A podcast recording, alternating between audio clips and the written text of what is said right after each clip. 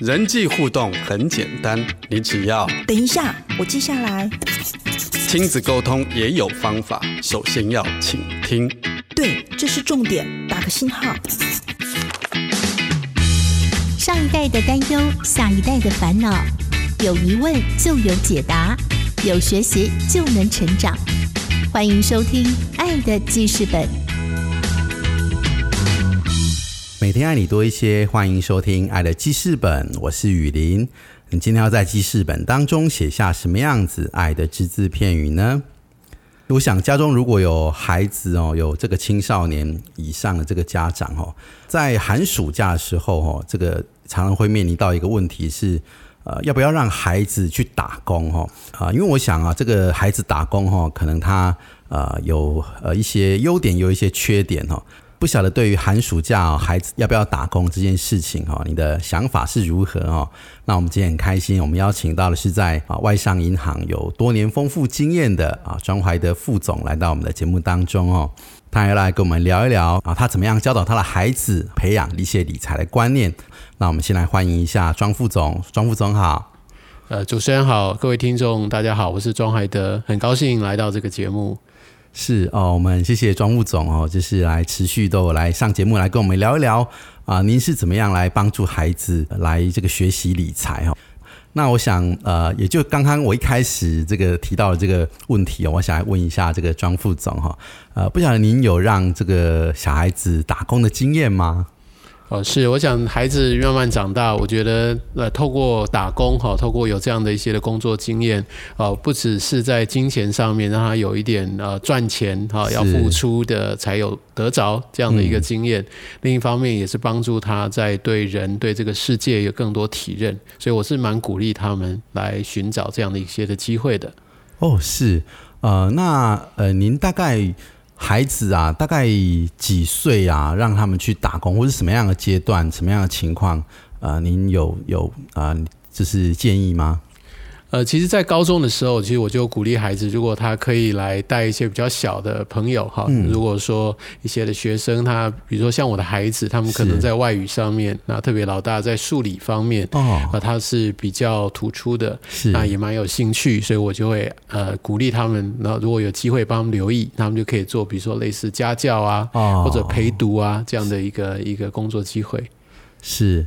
哇，那不晓得这个呃，庄副总，您孩子打工的这个呃薪资啦哈，是呃怎么样运用？是他们会都自由运用吗？还是会怎么样子鼓励他们安排这样子？呃，我想在这部分的一个薪资收入啊，我想这个就是他们自己所赚来的，是那我就让他们有完全的自主权哦，所以他们也会很开心，那也会呃蛮有成就感的，是。哇，我想这个打工哦，其实可以得到的，有时候真的不只是这个金钱上面的这个收获而已了哈。啊，我想现在的这个年轻人啊，也好像在一些呃网络上有看到一些大学生哦，也都啊有开始学习投资啊。不晓得这个庄副总对于这个呃大学生投资，或者说这个对于孩子投资的这件事情啊，您的看法是怎么样？我觉得从年轻的时候开始对投资有一些的学习跟体验啊，我觉得是很重要的啊。那所以我想这个是蛮正面的。是。那当然问题就是说他是用什么样的管道哦，用什么样的方式来学习、来涉猎，还有包含他所呃接触的这些的对象啊，投资标的的选择等等，其实都有很多可以值得我们探讨的的一些的层面。是啊，那庄副总，您刚好提到这个呃。选择投资标的也是很重要的。那不晓得您会呃建议说，如果孩子真的想要就是接触有关于这个投资的这个部分啊，可以怎么开始啊？怎么呃起手比较好啊？是我我觉得投资哈有两个层面，第一个当然就是对财富上面开始累积了啊，嗯，所以他要投资的话，一定要有一笔本金啊。那我想这笔本金是怎么来？我鼓励都是孩子自己储蓄下来的啊，所以他会知道这个是他必须先储蓄才会投资哦，这是第一件事情。是第二件事情，刚才您提到就是投资标的的选择，嗯，那我也蛮鼓励，就是我们不是只是投资获利，而是从投资这一件事情看到未来的趋势，就是他所投资的标的，让他可以因此他的知识、他的尝试对产业、对趋势也因此有一些了解。那我想这个可能是更带来更长远的好处。哇，不是单纯的好像让他们去看见这个呃投资对获利这件事情哦，而是去让他们能够去学习掌握这个趋势哦，产业的趋势跟未来。哇，我觉得这是很好的一个啊、提醒哦，要放对重点这样子哈、那我想这个庄副总，呃，我看有一些这个坊间当中，他们也会说啊，我们这个利率很低哦，你来借我们的钱去投资。那对于这样子的行为哈，我不晓得，呃，庄副总您的看法是怎么样？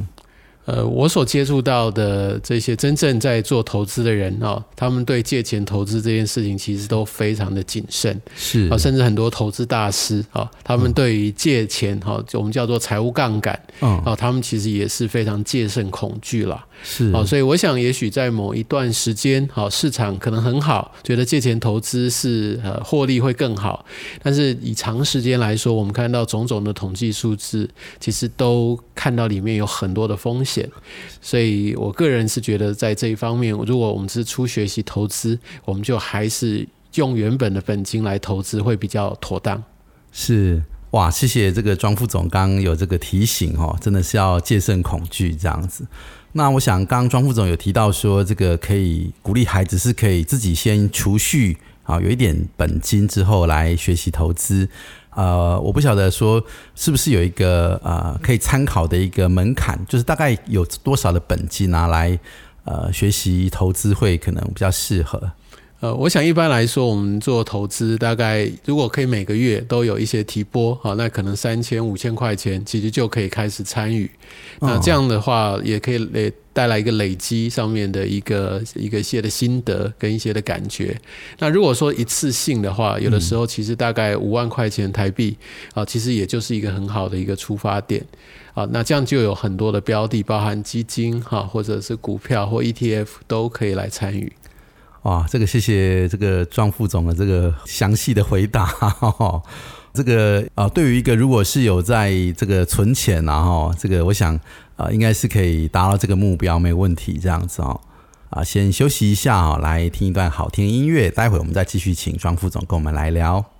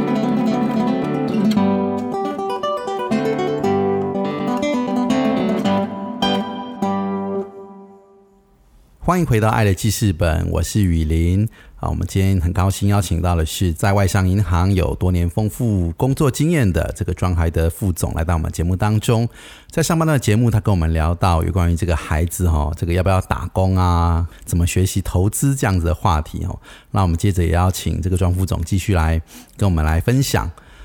呃，庄副总，我们刚刚有聊到说，就是这个其实孩子他可以啊，也许他在大学时候哦，他可能也许存到一定的本金哦，他就可以来呃学习这个投资哦。那我知道，其实现在有一些的这个年轻人哈，他们也啊想要看见是像这个巴菲特这样子哦，投资大师哦，他们就也想要说把。这个呃投资的这件事情，就是好像呃买股买卖股票啊这样子，呃当成是他们的工作这样子哈。不晓得您对这件事情的看法是怎么样？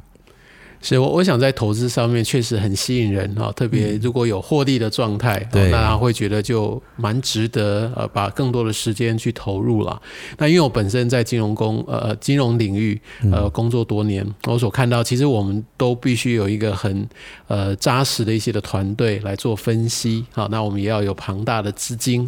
来实际的来真正来操作获利啊。